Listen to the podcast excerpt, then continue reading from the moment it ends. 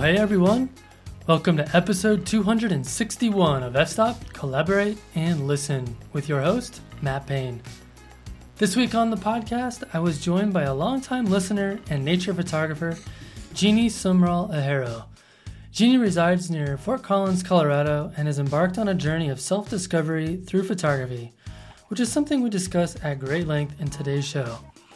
Jeannie and I get into the weeds a bit on her past evocations, but be sure to stick through our chat as there are some really valuable lessons to be gleaned from what she shares. Before we dive into the episode, I wanted to let you know that I am now available for mentoring, editing assistance, business coaching, and portfolio review. Over the last few weeks, I've had several people ask to pay me to help them with a variety of things, whether it be understanding search engine optimization, how to choose photos from your portfolio to print, how to set up your website for print sales, or for advice on setting up a photography business. I figured I might as well make this something that's available to our listeners here on the podcast. If these are things you think you need help with, check out the link in the show notes to get started. Okay, let's get to the show.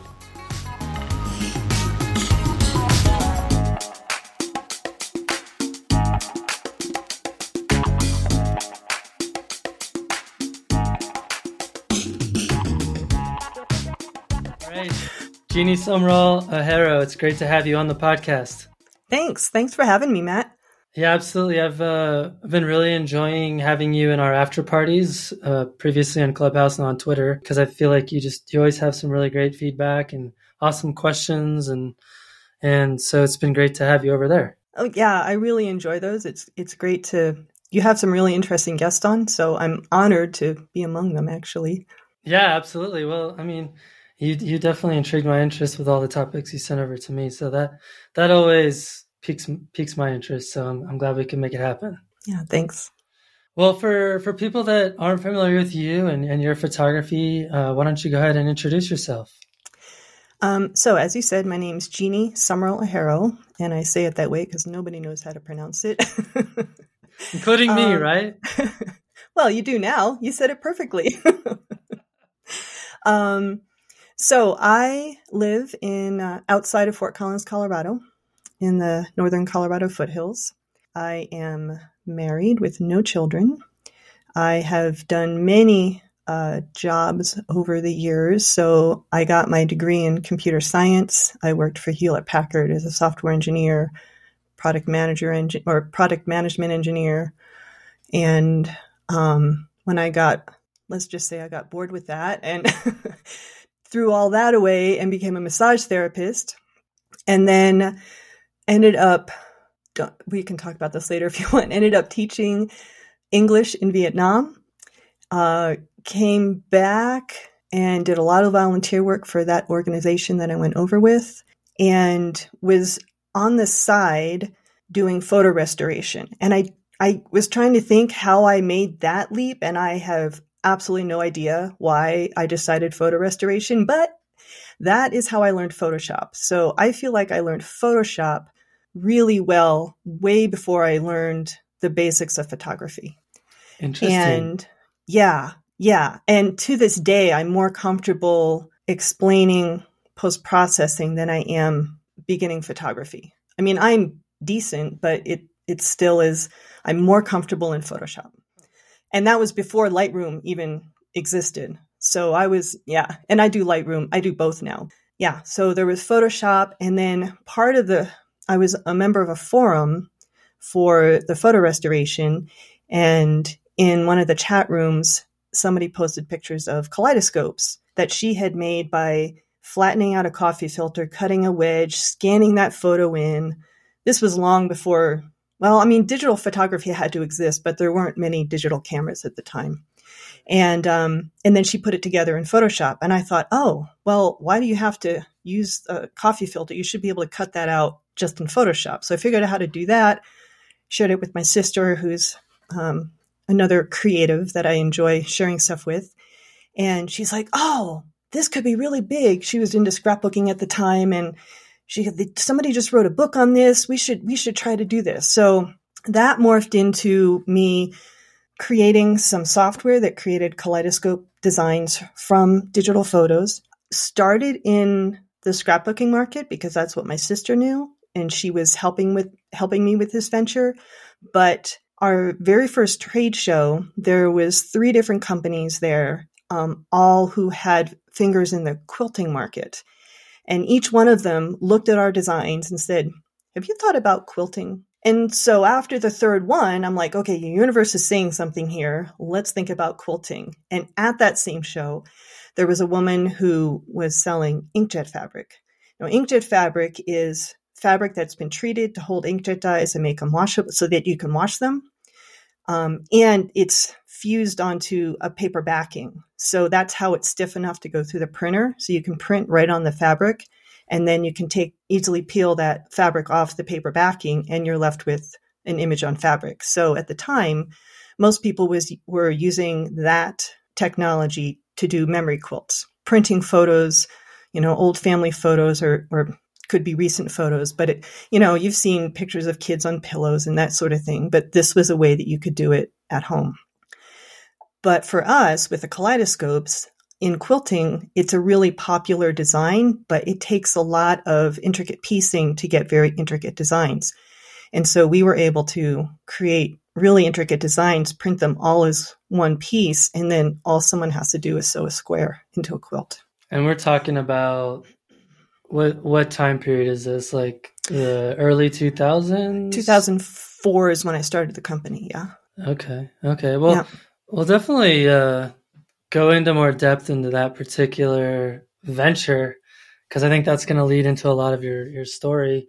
But I, I did want to go back and follow up real quick about your super interesting path you you went on from, you know, software engineering to massage therapy to English teaching in Vietnam, and then to photo restoration, and then to quilt making. And then I'm expecting you to say that now you're the C E O of some recreation company as well. So how, how well that this, could, that could that, happen, but it's not currently on the horizon, but I wouldn't rule it out. So how, how, how did this path come to happen? Well, apparently I get bored. Well, no, that's not true. I never get bored, but I love to learn new things, and I have what feels like like a ten year, ten or twelve year cycle where I do something for about ten years and then I'm ready to do something else. Gotcha. Um, how I went from software engineering to massage, I, I don't remember. um, but that was a big leap. I, I was really interested in health and wellness at the time. Um, I was part of the wellness program at, at H P and Hewlett Packard, and I taught aerobics over lunch. And so I have a feeling it was that um, connection. And there was a massage school in town. It was just something I could do, maybe. I don't know. No, that makes sense. It's funny. My, uh, my dad is kind of the same way when it comes to his hobbies. Like, he was a photographer, and then he stopped doing that. And then he got into like pottery and like mastered pottery. And then he was like, I'm done with that. And then he mastered like making his own Indian flutes. Wow. And he mastered that, and he got done with that. And then he started crafting his own beer, and then he got done with that. And he just like, yeah, that he's sounds like, oh, like... I figured out how to do that. I'm going to move on. Exactly. Exactly. And I'm hoping, I'm really hoping that doesn't happen with photography, but um, let's see. When I, I've still got a few years before that might become an issue, but photography is so broad and there's so much to learn. Um, and my reason, I finally also feel like I have a, a reason uh, for doing it, which is just finding myself. I was thinking the other day, um, you know, a lot of people talk about finding their style in photography, and I feel like it's not about finding your style. It's about finding yourself, and then your style comes from that. I, but, I, I, I can think of many people who would agree with you. Yeah. Yeah. Yeah. But it's, it's so esoteric, right? It's like kind of hard to put your finger on what that even means. Right. I th- I think, first of all, I think setting it as an intention, you may not know what it means, but if, if you think that that's something you're interested in, you could just think about it and then just put it in the back of your brain, and your brain works on it. And all of a sudden, years later, maybe could be months, but usually it's, it takes a while. I was going to say for you, it's ten years on the dot. Apparently. Yep, apparently. Oh, that's funny. Yeah, tell tell us about uh, teaching in Vietnam. What was that like? Oh, gosh. Okay, so another thing I was part of when I worked at H P was they had a multicultural awareness group, and there was a woman there who um, was Vietnamese American, and she had um, – I don't think she had started orphanages over there, but she was helping to sponsor some of them. And so I did a trip over to Vietnam with her part of, as part of a group, and just loved it. And so I, um, while I was over there, some of the Vietnamese officials that we met with said, hey, we need English teachers if anybody wants to come back. And I had always wanted to live in a foreign country, but had never really had the opportunity. Now, mind you, I'd been married for at least ten years already, didn't have kids, but still, I mean, this wasn't like, oh, I can just get up and go. But I had already quit H P. So it, um, I came back from the trip and I'm like, honey, um, what would you think if I uh, lived in Vietnam for six months? And uh, many discussions later, he's like, if that's what you think you really want to do. So I, I did. And um, I was in a small town that was about one hundred kilometers northwest of Hanoi. And um there was one other teacher there, a foreign teacher there when I got there, but he left um, maybe a month or two after I was there. And then I was the only white face in town. And it was really, really interesting to have assumptions that, or to just to have the assumptions that I had about how life works kind of thrown back in my face. And I loved it. I, I never really got homesick. Um, I was the first person in that town to have email at the time, and getting that set up was, wow, that was crazy. And, and I paid for that, but it was, um, more than my teacher's salary per month. I'm okay. My teacher's salary was about the equivalent of thirty dollars at the time, a month. Wow, yeah. So, but they were providing me housing. Um, so really all I had to do was buy food. And as an American, I mean, it wasn't that big of a deal in terms of, of the cost, but just to think about how privileged I was to have, just to have email. But even then, it was the kind of thing where it's not like I was getting online and surfing the web. Oh no, I would write my emails offline and then dial in modem and send it, right, and dial and, and log off. That was it. Well, I mean, I would download emails too, right? So that's like once a day. And even only doing that, it was still more expensive than a teacher's salary to do that. Wow. And I'm going to try to create a bridge here because um, I do want to get back to the, the quilt making thing. And there's a whole story involved with that too, I think. But I'm going to try to weave some bridges here. So one of the things I was wondering about with the Vietnam thing and your history as a software engineer, how has any of those experiences translated into your interest in photography and what you find yourself gravitated um, towards photographing? Okay, this is really interesting because I can't, honestly, I can't really point to those experiences ha- inform my photography today. But at the time, um, yes, I lived six months in Vietnam, but I also did a total of nine trips to back and forth to Vietnam over the period of, I don't know, three or four years. Um, and I loved taking pictures in Vietnam, which I think today would be, you know, travel photography, if you will. Um, I did slides. Um, the organization that I was doing all this through needed slides to do presentations for fundraising and that sort of thing. So it took a lot of pictures of actually of, of people, of kids at orphanages, of people on the streets in, in the towns, markets. I loved all of, I loved all of that stuff. But what's fascinating is that while I like taking candid shots of people, I do not at all enjoy portrait photography. Like, no. Just no. But I still, I enjoy taking pictures, like I said, candid shots, of, especially of children, but if I'm traveling, of of people as well. And then the only other thing I would say is just that my background in technology, I feel has made it easier for me to learn the technical stuff of digital photography. Right, right. No, that makes sense. You're probably like, I know how to write the code for this program. Well, I wouldn't say, I, I'm not, no, I wouldn't say that, but I grew up around technology. I didn't, I don't play game. I never played computer games or anything like that, but, but I think technically. And so, and I've always been able to figure it out. And therefore, when I'm, I've got a technical challenge with photography, I'm like, oh, I already, I come at it from the point of, I know I can figure this out. Right. It's a problem to be solved. Right. Yeah. Yeah. That makes sense. I think that's what I've heard from lots of people who are like used to be engineers or things like that, is that the photography side of things was always, you know, the shutter speed and all that. Like that was easy. It's, it's the whole finding yourself and exactly presenting my work in a way that's personally meaningful. That's the side that totally tend to struggle with. Totally.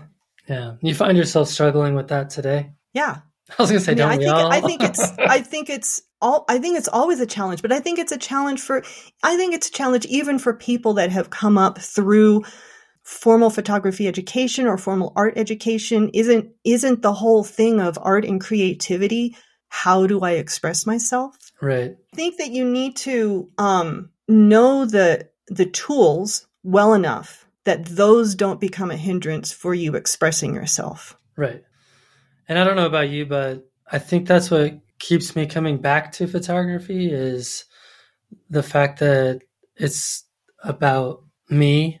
And that I'm always going to be evolving, and my how I see the world is always evolving, and and that's why I'm thinking that maybe at the ten-year mark, I'll I'll still want to do photography because it has evolved past the technical for me into a more exploratory.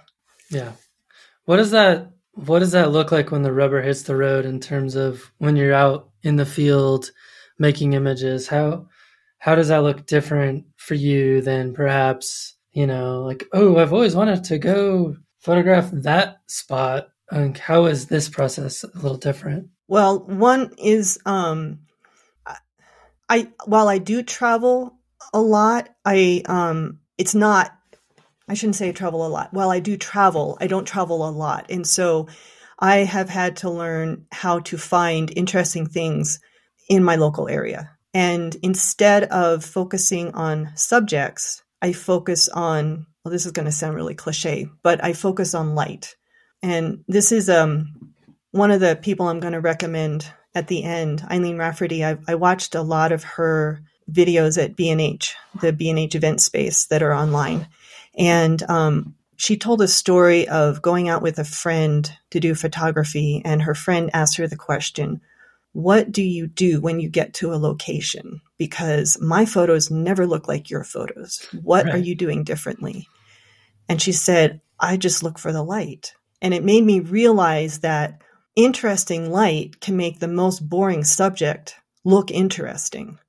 So I don't tend to take photos of subjects. I take photos of something that catches my eye, which could be the most mundane thing, like a blade of grass that's bent over in a, in a heart shape, or yeah, just the way that the dew is sparkling in the, on the grass in, in backlit morning light, or uh, brown grass, not even green grass, but it, it catches my eye in a way that, oh, this could look really interesting. And not, it doesn't always.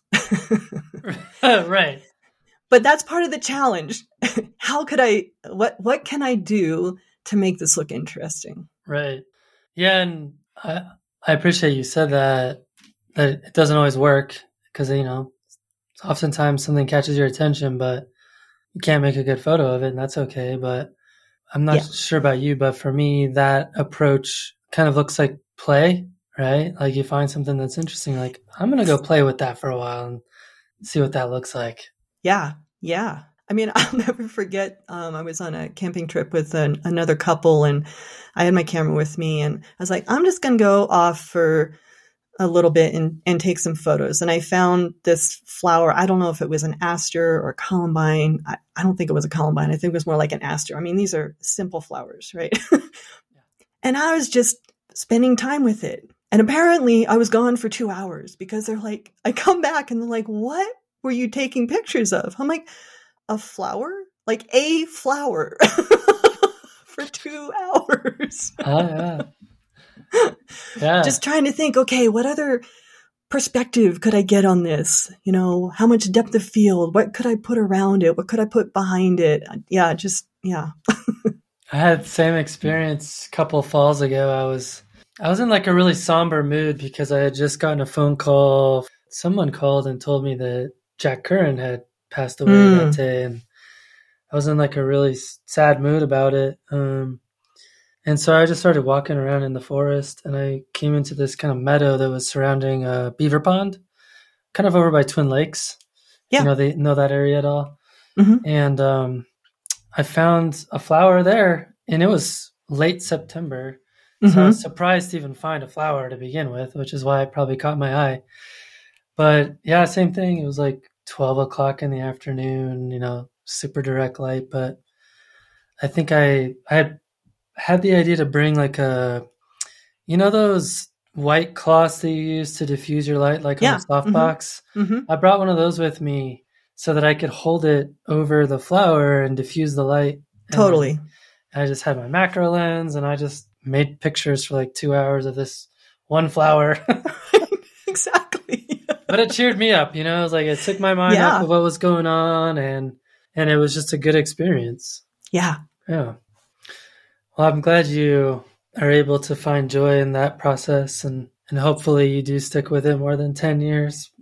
I, I think I'm I think I'm going to, but I'm doing everything that I can to to ensure that I do. So, and what I mean by that is um, if I start going down a path and I realize I'm not enjoying it, I pull back and I look at it and I say, okay, why am I not enjoying it? Do I have to do this? Um, I'm not a professional photographer. I have sold a couple pieces, which I guess makes me professional, but I don't, that's not my goal. My goal is to use it, uh, photography as, as a creative outlet. And so, um, because I have, because I'm lucky not to have to make money off of the photography, um, I don't have to force myself to do things that, that would make me hate it. Well, and I'm guessing, and we're going to get to this soon, but I'm guessing that's based off some really powerful personal experiences that you've had, um, where you've probably are recognizing something in yourself that you want to avoid. Exactly. Exactly. Yeah. Do, just for curiosity, though, what uh, what's an example of something that you're pursuing, something you're going down a path and you're realizing it's not fun? Like, what's an example of that? Okay, it's kind of a hot button, so don't don't. um, Instagram. Oh, I sure. I have been on Facebook. Well, I was on Facebook for our business. I can't tell you I love Facebook, but I'm comfortable there. But as a photographer, you know, you hear, oh, you should be on Instagram. Oh, you should be on Instagram. And then, okay, I know everybody's going to Twitter. Let's not even talk about that right now. But, but this is, and this is just recently, I felt like, okay, if I'm putting myself out there, for example, oh my gosh, I asked Matt if I could be on this podcast. I have got to get my photos out there somehow. And so I'm trying to think, okay, I should, I should build on my Instagram feed. I can't tell you how much I How much I struggled with that. And and I did not struggle technically, okay? First of all, it drove me crazy that there's a particular, you know, four by five format. Right, you can't post like, a two why? by three. Why can I not post my photos how I create them? And yes, I know, I know how to like split it up and do the panorama so you can, sc- I mean, I know all that stuff. It's such a terrible platform for and that. And then the other thing is that I really enjoy sharing my process, my thought process when I make a photo that I, that I went through when I make a photo. And I learned that Instagram has a two thousand word limit. You know what? A lot of my descriptions are more than two thousand words. and, and I, I had a set of photos that I was going to post, and, and this was just like three weeks ago. And, um, they were ready to go on Monday. And on Friday, I still had not posted them because I was just so resistant to it. And okay, it got so bad that I was crying myself to sleep oh over the decision. Okay. And at that point, I'm like, clearly this is not working. clearly there has to be another way. I am, I'm just not doing it. And so I, because I had the photos ready to go, actually the next morning I did post them, but I, no, Instagram's not for me. And so I, I don't really have huge goals as to where I want to go with my photography. All I know is that, um, it is a huge creative outlet for me, and I don't want to do anything that damages that. What you just described is somewhat tragic, but I also really, really appreciate what you just said about not wanting anything to get in the way of your ability to use that as a creative outlet. Yeah. And I, not to get on the high horse or whatever, but I often find that people have the wrong reasons for using some of these platforms, or maybe they think the platform should do something that it doesn't. Um, well, I don't, I don't. I think most people, and and I, uh, ten years ago, I would have been in, I, I would be in this camp, aren't thinking about why they're doing something. They're doing it because, you're right. Well, like I said, I mean, how many people say, oh, well, you're a photographer. Why aren't you on Instagram? And then you've been like, oh, you're right. I should do that. Well, no, I wasn't, but I'm like, but I'm like, why? Right. But if if you're going into photography and, and you don't know any better, you're going to think, oh, yeah, I should be on Instagram. Right. And it just, I, I think it it is very much worth your time, anybody's time, to sit down and figure out why you do what you do.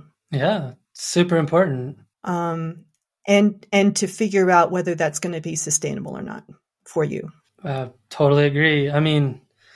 Um, not to use my friend Kane as an example over and over again on the podcast, but it just always comes to my mind. For a very long time, he was really focused on selling his work on however he could. And, you know, he would always ask me about like, how do I do this on Instagram? How do I do that? How do, I, how do you do this? And, and he just hated it. Just like you're describing, right? Like, mm-hmm. oh, it's such a waste of my time. And, And then he just decided one day, and I'm so glad he did, but he just decided one day, like, I don't care if I sell my work, you know? Yeah. I just want to have fun with photography and enjoy the process of making photos. And, and yeah, he still posts on Instagram, but it's like the title of the photo and maybe like one sentence, and then he hits post, and then he might respond to your comment if he's feeling like it, you know? Like, it's not, he's he's breaking all the rules of how you're supposed to post on Instagram, right? But it's like, right. That's because those rules were written for people that have very specific goals. And if you don't have that specific goal, then there's nothing that says you have to do it that way, right? Right. That's exactly right. That's so, exactly right. Yeah. It's, um, so that's what I meant by like, I think people are, you know, yeah, it's okay to be on Instagram and only post once a year. Yeah. You know, it's okay. Yeah. Like the Instagram police aren't going to come to your house. No. You know? But yeah, I mean, understanding what your goals are for being there is huge. Yeah, yeah, exactly. Yeah, yeah. Well, let's build that second bridge. And you just, okay. We just kind of did some great foreshadowing with with this conversation. Um, because I understand you went like on the deep end into this fabric printing business, and I want you to walk us through briefly, um, like how deep it got, how quickly, and then what was okay. like the seminal moment of where you realized you're done. Okay. All right. So, um, I, I wouldn't call it a fabric printing business. That was part of it. It was really a software business. Gotcha. So it was a software business that I was selling into the quilting, well, crafting, but mostly quilting markets. And therefore it had to be on fabric. So um, now, if you remember, I am a software engineer right. with massage therapy and also English teaching as a background. So now I'm in a market that I know nothing about. Right. But how hard could it be? You've done everything else. Well, I, I mean, I do believe that I can figure things out, right? So I, I kind of jump in with all feet. And, um, but because I didn't really know what I was doing, I had to listen to, I didn't, ha- I didn't have to listen to advice from other people, but I solicited advice from other people trying to figure out what do people do in this market. Um, I mean, I was so green at this I knew how to sew, but I did not know how to quilt. And so my first sample, because you have to make examples for people, how are quilters going to use this software? Um, I went to a local quilt shop and I was describing this project that I wanted to do. And I said, okay, I've got four squares. I know I can sew them together. I said, but you know, when you have to sew all the layers of fabric together, she looks at me and she says, you mean the quilting? Right, it'd be like a photographer going into, or someone who doesn't do photography going into a camera store and like right. buying a camera, and they're like, "You mean push the shutter?" They're like, "Yeah, that's what I mean. Yeah, yeah, exactly." So, um, she and at that point she's like, "Let me give you someone's name," because apparently in the quilting industry, um. I didn't know this at the time, but there's the piecing, the sewing of the squares and other, you know, all the fabric together. And then the last step in making a quilt is the quilting. So that's when you've got your three layers with the batting. And there are people who make their living off of quilting other people's quilts. So that was a really good thing for me because um, I didn't, while I knew how to do that part, by the end, it wasn't something that I really enjoyed doing. Um, So there was, I went into, let's, to make, to make a really long story short, I went into this business not really knowing where I was going. And I just looked at what other people were doing and thought, oh, I need to do that. Oh, I need to do that. Oh, I need to do that. So one of the things I figured out that I needed to do in order to um, market the software was I, I figured out print ads didn't work at all because people didn't understand what it was. They could see a pretty picture, but it didn't mean anything. So I got involved with doing um, P B S crafting shows. So I would actually, um, and you can probably find them online, um, demonstrate how to use our software. And I learned pretty quickly that there was two things that we needed to show. So I could do this usually in about a three to four minute slot was a quick demo showing how the photo turns into the kaleidoscope that gets the the kid reaction. Like when, when you were a child and, and you were playing with a kaleidoscope, it brought back memories of that for people. And, and then showing the end product of then how do you use this image f- to make a project? Could be a pillow, could be a bag, it could be a quilt. I mean, it could any number of things that are, are fabric related. So as I was coming up with project ideas for all these different T V shows, I mentioned I get bored, right? So the project started becoming more and more complicated because I needed to be inspired. Yeah. But that doesn't work for a three or four minute slot, right? And so uh-huh. there was one point where I was making this really intricate shawl or something like that. And I remember thinking to myself, who are you trying to prove yourself to? And I couldn't answer the question. And I knew at that point that I would keep pushing and pushing and pushing because there would I would never know when I had proved myself or succeeded. It never, it it just was never ending. And I mean, at this point in time, so this is ten, probably ten years into it. At this point in time, um, I was working eighty plus hours a week.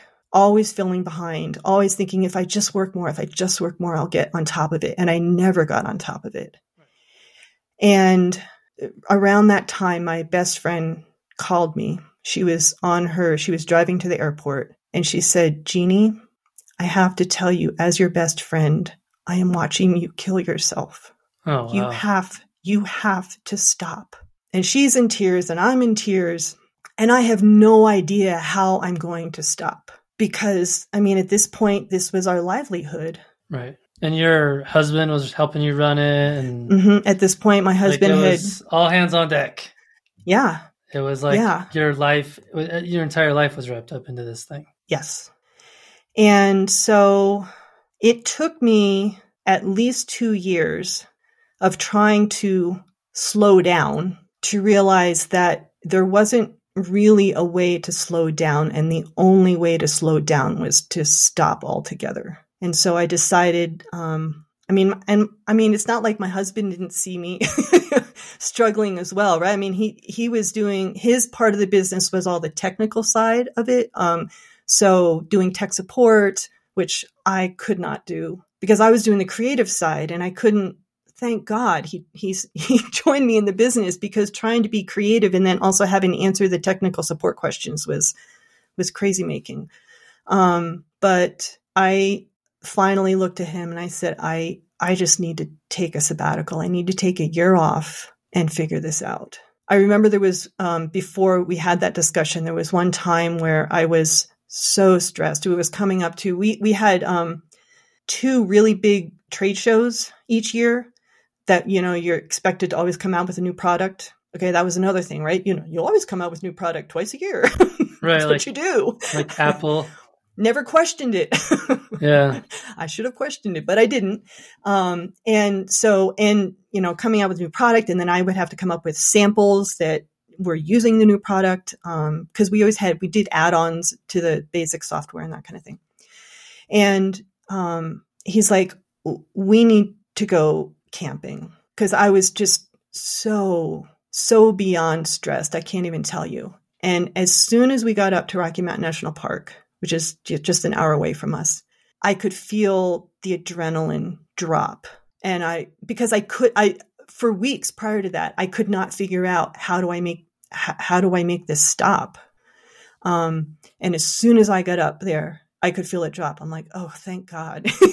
Thank goodness that, that at least this, I know now that I, I can make it stop if I just make the adrenaline stop, just if I just get out in nature. So that was a huge wake up call there.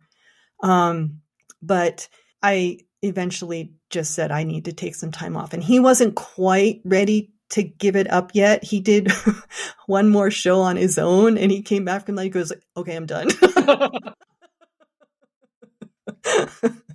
um, and And so he, he kept up with the, the tech support, and we kept selling the software, but I just, I wasn't working on any new creative products or, or anything like that. Um, and that the first thing I did when I decided, okay, I'm just not doing it anymore, was sit down and do a two lists. First list was, what part of the business have I been doing that I actually still enjoy? And it was pretty short, design work. I like designing. uh, that's all I remember from that list. And uh, the other list was, what have I been doing that is sucking my soul dry? And I need to stop doing that. And so um, things like the the marketing, the the sales, I mean, basically anything that goes into running a business and promoting yourself, I just don't enjoy it at all, which is why I have a hard time imagining trying to make money from photography, because a business, it's it's more than just taking photos, a lot more. And and if you don't enjoy that stuff, you either have to figure out how to hire it out and trust someone else to do that work, or you have to figure out how to make it work for you. And I right. just hadn't. Yeah, so that's, and the a, other, that's a massive story of just burnout. I was so bad. and and so when I say I don't want to end up hating photography, it's like, I don't want to do anything that gets me back to that burnout state ever. Like Instagram. Like Instagram. That's true for me. I'm yeah. not saying that's true for everyone, but no, that is totally. absolutely true for me. And there's no right or wrong, you know, answer to that. Like if if you know it doesn't add value to your life, then why do it? Right. Right. Huh. Yeah. So, um, the other, the other thing I thought long and hard about, I mean, I listened to a lot of, let's call them motivational videos on YouTube. Um, I found Brené Brown, her stuff was instrumental in, in helping me. And I would watch, I would watch her videos, especially her TED Talks. I would watch those on repeat. They're good. Okay, I just need to get this into my brain. I just need to really understand this. And um, another one was um, Simon Sinek. Yep. He had a he has a TED Talk on finding your why, yep. and that was really interesting because I realized, one, I had gone into the whole software business. I didn't have a why. It was, oh, maybe I could make money with this. That is not a why. That is not a good reason. Yeah, maybe you can, but if if when it's going to get tough, It will get tough. And if you don't understand the deeper reason as to why you're doing it, you're not going to have that to help push you through the hard parts. And um, so I came up with my why as I want to help other people on their own creative journeys through my photography. I love that.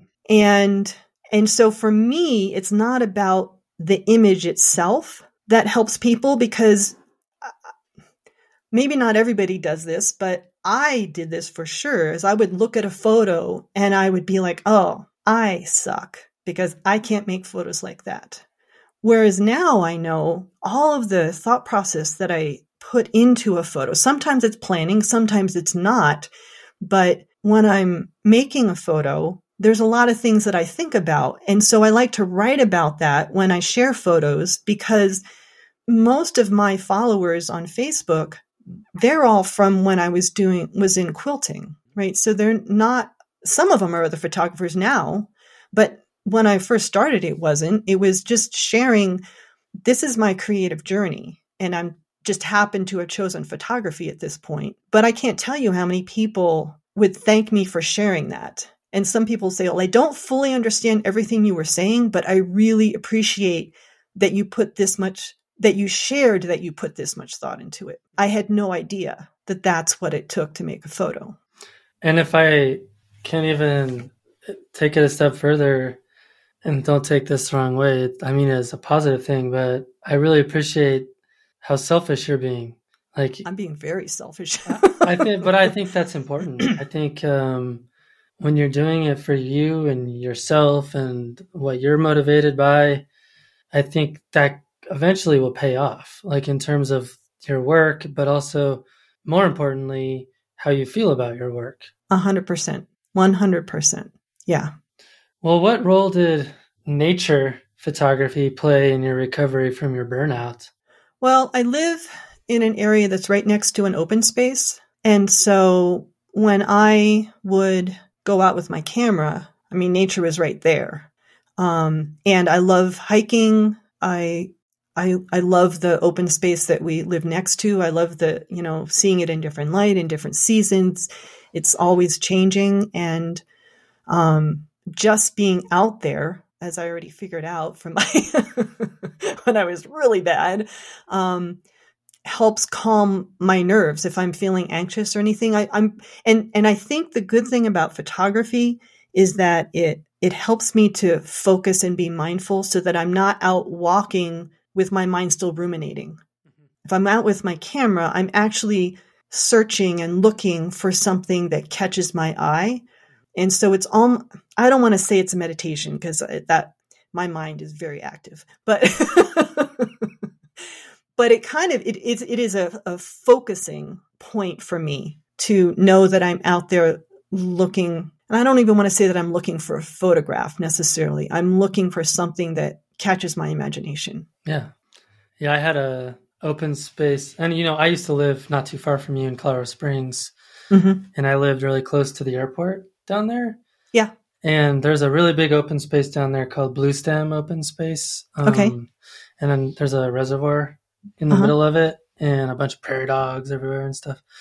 And I used to love just driving down there, like way before sunrise, and just walking around and trying to find interesting subjects to make an image of. And I think I went out there maybe twenty times at least, um, which doesn't probably sound like a lot, but it was a lot for me to go back to the one same spot. To go back to the same spot, yeah. Yeah. And, you know, the longer you do that, you start noticing more things that captivate your imagination. I remember photographing a coyote, some barn owls. You know, I never got a good photo of any of it because I didn't have mm-hmm. the right gear or whatever, but um, still had fun trying. And yeah, of course, you get that really big open view of Pikes Peak out there. Yeah. And I don't know. It's just like you said, it's meditative. It, it, gives you, I don't, the word I was going to use is distraction, but, you know, it, but I think it's both. It can be a distraction, but also gives you something else to focus on that's not, yes. you know, weighing on your mind heavily. Right. Yeah. Yeah. Yeah. It's definitely the place that I go when I'm, when I need to get out of my head. Yeah, absolutely. Because I'm in my head a lot.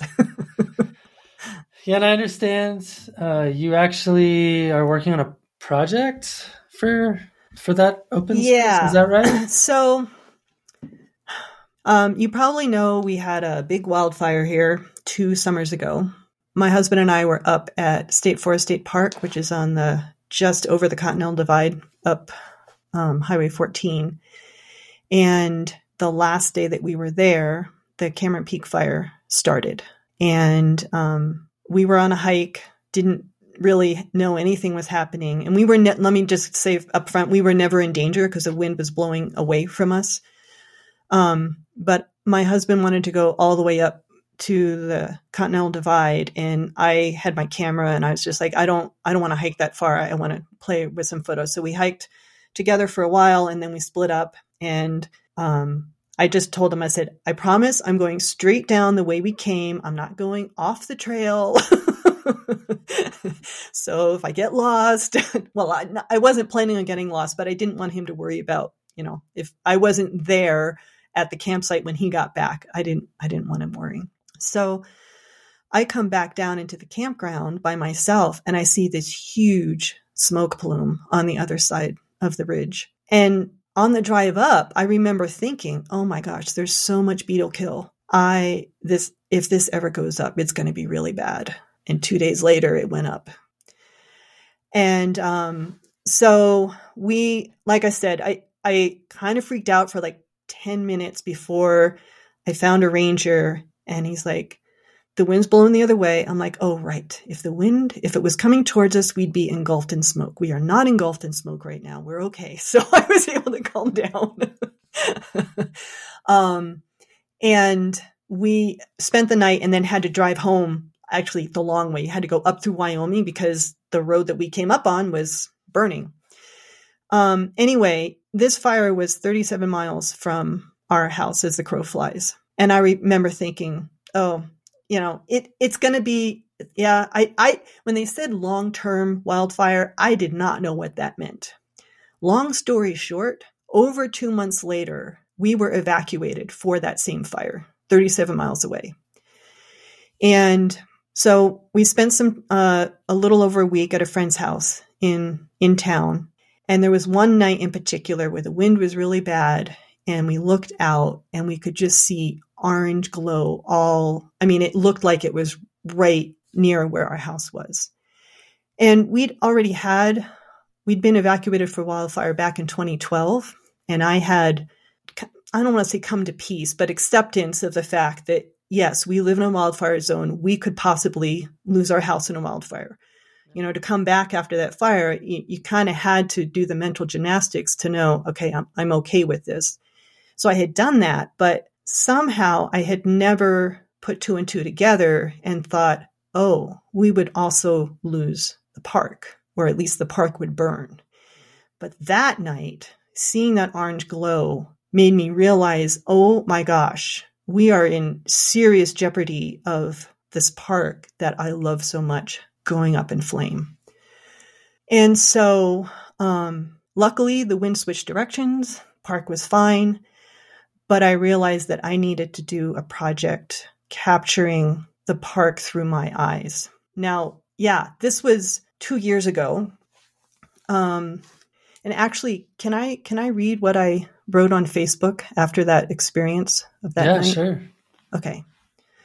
So, so this was after we had we saw the glow, and then my husband and I got in the car because I just I just needed to get closer. We could go to um, there was a reservoir between town and where the fire was, and that road was still open, so we were able to drive up there, and I could see, okay, the mountain's still there. You know, our neighborhood is fine, um, and I was able to go home and go to sleep. But the next morning, I I wrote this, and I said, "How do you hug a mountain?" Last night, the weight of the emotions I'd been carrying all day came pouring out when we looked west towards home and saw an orange and saw an orange glow in the sky. The fire started about thirty-seven miles from us as the crow flies. Who would have thought that more than two months later, it would be breathing down our necks? I know they said that this would be a long-term fire when it first started, but I'll admit I had no idea what that experience would actually be like. We decided to get in the car and see if we could drive to a different vantage point. I just felt the need to see things with my own eyes. As we looked to the west, we could see some points of light off in the distance. At first, we thought we were seeing one spot fire along with a bunch of emergency vehicles. But it soon became obvious that what we were seeing were a bunch of little fires dotting the hillside in the valley just over the ridge from ours. But Horsetooth Mountain itself was untouched, and it brought some comfort. The wind had shifted, pushing the fire back on itself, so I knew the mountain would be okay, at least overnight. As we drove back to where we are staying, I started to imagine the reunion we'll have in our neighborhood when our evacuation orders are eventually lifted. I imagine there will be lots of hugs, COVID be damned. But how do you hug a mountain? As I pondered the question while lying awake last night, I came to the conclusion that maybe I had it backwards. Instead, I will walk along my favorite trails, hug my favorite trees, and sit on my favorite rock and let the mountain hug me. Hmm. So that's the basis for this project. Mm-hmm. I do find myself getting stuck because I don't, it's like, how do, how do I capture everything that's so important to me? But I, I had a friend help reframe this for me. And she goes, Because because I feel like the the place has, I, I, what I've been thinking is the place has an emotion. How do I capture the emotion of the place? And she said, what you're doing is infusing your emotions into the photos that you're taking. And that is coming through those photos. And it, it was a good shift for me and helped me get past the stuckness of it, because I'm like, okay, I know, I know how to do that. um, Or at least I think I do. E- even if I'm just feeling the emotion, if I don't know technically, like how do you translate peace or calm or love or, or hope or anything like that? How do you, there's no technical setting for that. Right. I, I'm going to set my, oh, what are you shooting at? I'm, shoot, I'm shooting do I'm, hope today. I'm, I'm shooting manual. What about you? I'm, I'm shooting hope and joy. Exactly. Oh, okay. Right on. That's cool. Um, but I know for a fact that, um, so this particular friend has, has started writing poetry, and I can, I can literally feel her emotions in the poetry. Mm-hmm. Um, and yeah, that's words, but it, it's not the words that are doing that. It, it's, it's her. And, and so I know that, that it's possible to do that. And I don't think that everybody that looks at a photo that I take where I've, you know, thought about the emotion that I, that I have at the time and, and are putting that into the whole creative mix of, of how I'm taking a photo. Um, not everybody's going to feel that same emotion. I'm not expecting that at all, but I do know that my neighbors feel emotions from my photos because they've told me. I had one neighbor, there was a picture of a tree. It's a, You know, it was just a tree in winter, but it was a massive snowstorm. And because of it, the snow was everything behind it. Normally, you can't get a picture of just the tree because there's so much stuff behind it. But because the snow was like fog, it, everything disappeared. I got just the tree and, you know, just posted on Facebook. This was a, a while back before the project even was an idea. Um, and he said, "Can I please have a copy of that photo?" When I saw it, it made me cry. Um, and, and it's because it, it wasn't just a photo, but, but he has meaning of that particular tree, you know? So, um, and just recently I took, uh, there was the Planet Parade, uh, a couple of, I think it was in December. Um, you could see all the planets in the night sky. They were all oh, lined yeah. up. Yeah. And so I went down to the reservoir at the end of our, um, of our development, and I did a pano of the, at Blue Hour. So you could see the reservoir, and you could see some Christmas lights from the neighborhood across the way, and and then the stars and everything. And one of our neighbors um, had moved away mm, maybe two, three years ago. I think it was before COVID. But again, I posted on Facebook, and she sent me a private message, and she said, "Could I please have a copy of that photo? I have not missed the neighborhood until I saw it." And so I, I know that for the people that are connected to this place, that they feel the same way I do. And and that just makes me feel good. I think what you're what you're talking about is really important for people to hear, because oftentimes, and I find myself doing this as well, we get so focused on how do I make pictures that people are going to like, or that are going to make me famous, or that um, are going to become popular on social media, or ex- win a competition or whatever, right? But I think nature photography can be so much more than that if you let it be. And and I think what you're describing is a perfect example of that, of how your super personal local work is making an impact on you and people around you and the places that are you live in. And it's not about all that, all that other external noise. Right, right. Um, so I, I still, I, this is going to be a long-term project for me, I think. Um, certainly there is, uh, there's not a deadline, but there is the threat of a wildfire at any time. Yeah. yeah. So I, I don't want to say, oh, I have all the time in the world, because I might not. That said, uh, I haven't been out in the past few months except down to the reservoir because it's been mud season since January. What the heck is that about? Welcome to Colorado, right? Usually, usually it doesn't start till March, though. I know, it's been a weird year. Um, and they tend to, they haven't closed the trails. It's surprised me they haven't. They tend to close the trails when it's too muddy because it just trashes the trails.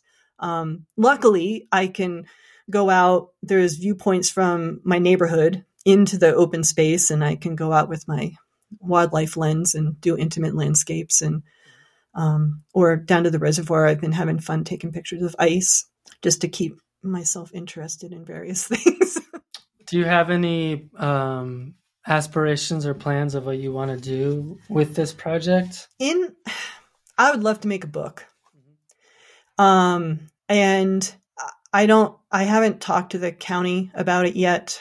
Um, but it would be cool if it could be like a fundraiser, or I don't know. I, I'm not, I don't want to do a book because I, I want fame and fortune, but, but if my book could, if others feel the same way about the park that I do, and I know that there are many people who do feel that way, um, I just think it would be cool for the local community. If anyone from Larimer County is listening. Well, I mean, I, I can talk to them because I'm a volunteer photographer for the Natural Resources Department, so it's not like I don't have connections. Well, you're, you're going to send them this podcast, and then they're going to be like, inspired. Of course I am, yeah. Uh, well, thank you for sharing that story. It's, um, I mean, I, I feel like there's so many lessons that you just taught us with even the last hour of conversation about reframing what, what it is our purpose is in photography, and why are we taking pictures to begin with? And, you know, why are we so obsessed about Instagram and all of that other stuff? Like, yeah, it, yeah, a lot to chew on. I hope so. I mean, it is for me. I mean, I have lots of reasons for engaging on social media, but sometimes I do question, why do I feel like I have to post something today? You know, like mm-hmm. It's not like someone's holding a gun to my head. Better post a photo, Matt. People are going to forget about you. You know, I don't think that's how it works. Well, probably not. And, and I mean, I think the people that, I think one thing is to figure out, you know, who are you trying to reach through social media? Yeah. And for me, it's, you know, I can call it my tribe. That's a little cliche, but it's people that I've known for years um, through the business, you know, completely different industry, but still a creative industry. And, um, and I just like to share what things that I find interesting that I think others might find interesting too. And if they do, great. And if they don't, that's okay too. I do it for form and fa- fame and fortune. I do it for fame and fortune. Okay, good. See, now you have, now you know. I'll let you know when that happens, which probably will be never. So, no, it, I'm just kidding. It, I don't do it for that reason, but sometimes I think we are motivated by some of those extrinsic kind of validators? Well, because I, I think society has told us that that's important. Right. Well said. Hmm. And I I don't subscribe to that. I'm with you. All right. Well, let's uh, let's wrap this puppy up. Okay. Who would you recommend our listeners oh, yeah. learn more about? Okay. So first person is Dave Showalter. I think that's how you pronounce his name. He's a conservation photographer. And um, he's the only one in my list that I've actually met in person. But I met him on Mount Evans. We were both taking pictures of pikas and snowed ptarmigan. Um, and he told me that he, um, at the time, and I'm, I'm assuming he's still working on this, he's trying to um, document the species that are threatened by climate change. And so the pikas and any of the, well, pikas and snow ptarmigan who are, you know, living twelve thousand feet and above are very much at risk of, um, what's the word? Extinction. Yeah. And I think for the pika, it's because they, for whatever reason, they can't survive in heat. Yeah. And they, that's why they live so high. And when it gets hot for longer periods of time, they just can't survive. That's exactly right. I mean, one of the days I was up there last summer, it was sixty-five degrees on top of the mountain, yeah. which is at four, you know, fourteen thousand feet. That's insane. And that, that particular, not the side project this, but that particular one is impactful for me. You know, growing up, I spent almost every summer climbing mountains. Mm-hmm. And I spent, I've spent a lot of time at those elevations, and I used to call those little guys my cheerleader. Yeah, they're awesome. I love them. They make that, that really awesome sound. Yeah, and, it's really you know, cool. And they're just so fun. I don't know. They're they're awesome. I love them. Yeah. yeah.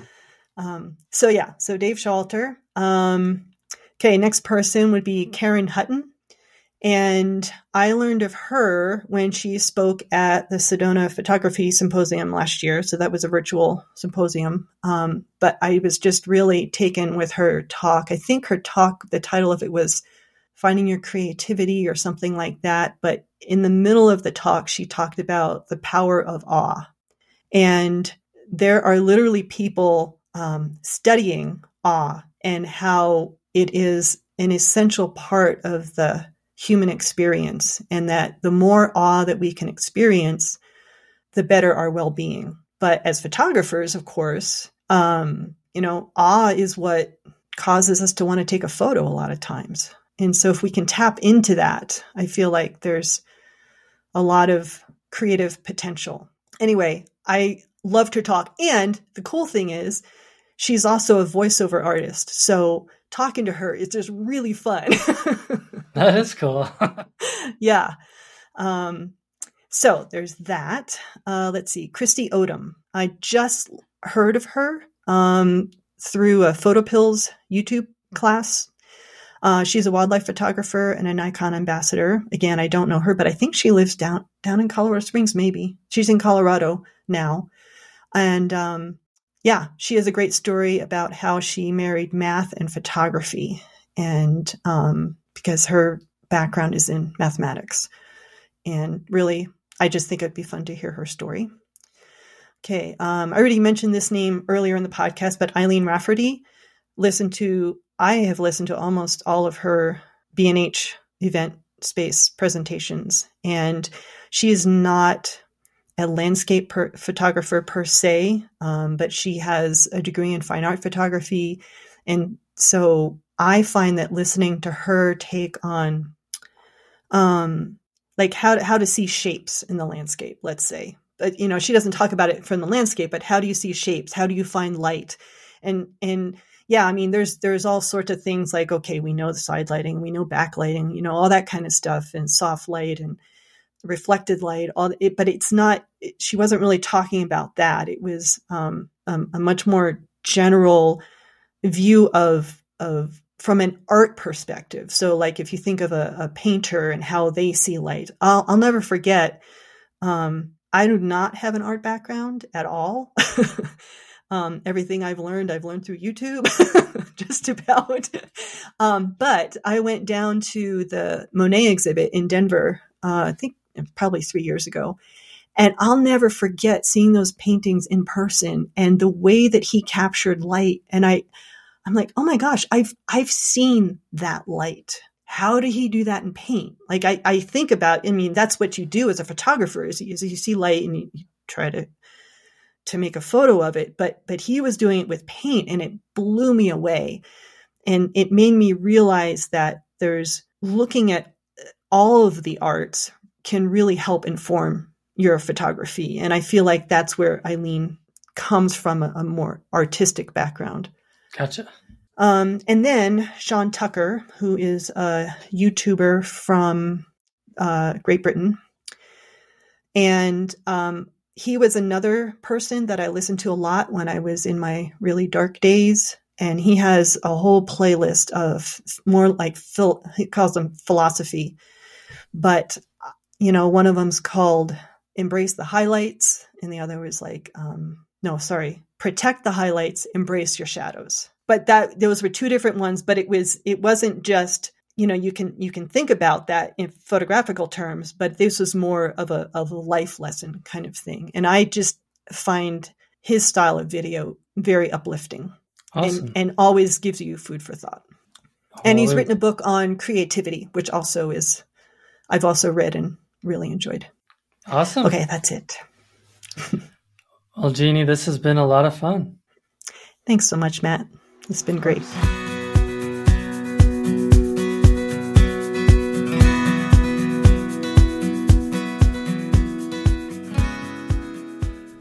Well, thanks to Jeannie for the great chat on the podcast. I'm so glad that you made yourself vulnerable for this conversation and we're able to share some of your experiences with our listeners. I'm sure that there are at least a few listeners who got a lot out of today's conversation. If you did enjoy it, please take a moment and leave a five-star review for the podcast, either on Apple Podcasts or on Spotify. It really does help a lot.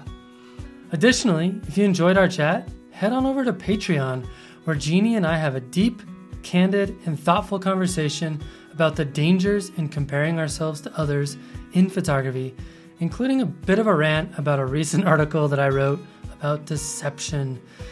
So if you're not supporting the podcast on Patreon and this topic is of interest to you, you might want to check it out. For just five dollars a month, you can support the podcast on Patreon and gain access to hundreds of hours of bonus content. Thanks to those that already have, you're the best. Lastly, if you feel like you, I can help you slay a dragon that you've been trying to slay in your photography or your photography business, please do head over to the show notes and schedule a time for us to sit down for some one-on-one mentorship. I look forward to hearing from you. Okay, that's all for now. Thanks for stopping in, collaborating with us, and listening. See you next week.